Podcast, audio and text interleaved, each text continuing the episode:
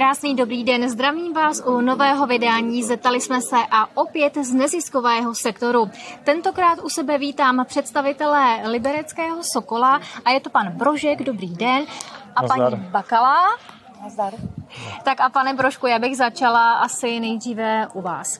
Sokol asi každý zná, pojďme si ale říct a tak nějak připomenout, jak je to s tou činností, čemu se věnujete?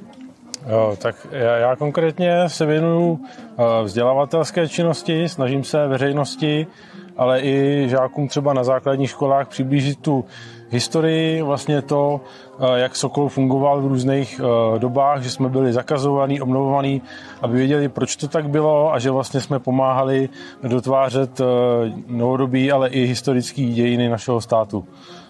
Jak ten Sokol vlastně funguje dneska? Dneska víceméně v té základní činnosti v nezměněné formě, hlavně se to zaměřuje na cvičení, cvičí různé věkové kategorie od vlastně těch nejstarších důchodců až po úplně malé předškolní děti a je to zaměřený, ta škála je tam opravdu široká, každý si tam najde to, co ho baví, to, co zvládne a i když někomu něco nejde, tak jsme velký kolektiv, pomáháme si a zvládneme to naučit a nemusí se nikdo bát. Tu vaši aktivitu byste bezesporu nemohli dělat bez dobrovolníků. Jak fungujete na bázi těch dobrovolníků? Kolik jich máte? To tak úplně přesný počty vám neřeknu, ale je nás jakoby v celé republice v řádu desítek tisíců. Sokol působí i jako celosvětově a víceméně v podstatě kromě těch úplně nejvyšších pozic všichni všechno děláme dobrovolně. No. Ptám se každé neziskovky a zajímalo by mě to i tady. Když budu mít zájem, jsem z řad veřejnosti, jak se mohu přihlásit o ten post toho dobrovolníka a co mě čeká? Tak máme nějaké facebookové stránky, Instagram, telefony, maily a tam záleží, co byste jako konkrétně chtěla dělat. Většinou nejvíc potřebujeme cvičitele, hlavně do dětských složek.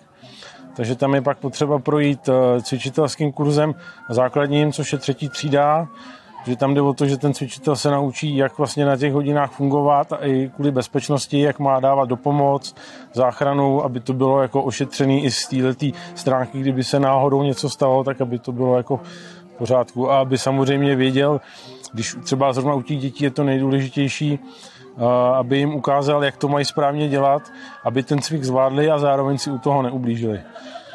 Je o to dobrovolnictví u vás zájem, nebo máte nedostatek dobrovolníků? No, já myslím, že jako lidí celkově máme dost, ale samozřejmě hodně postrádáme teďka momentálně k dětem cvičitele, těch je jako málo. No. A ještě nám prosím řekněte, jakým způsobem se lidé mohou zapojit k vám do toho dobrovolnictví? Je to skrz nějaké webové stránky nebo mohou přijít přímo k vám? Můžou přijít i přímo k nám a jinak samozřejmě fungujeme přes webové stránky, tam jsou všechny kontakty a dá se spojit přímo s konkrétníma jednotlivýma lidma z jednotlivých služek.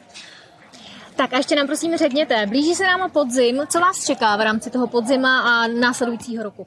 Teď nás čeká zahájení sletového roku, protože příští rok proběhne, doufáme, sled v Praze a bude krajský sled v Turnově. Tak a pár otázek mám i na paní Lenku, co by dobrovolnici v Sokolu. Mě by zajímalo asi na úvod, jak dlouho děláte dobrovolnici a co vám to vlastně přináší? Přiznám se, že úplně přesně to nevím, kolik let.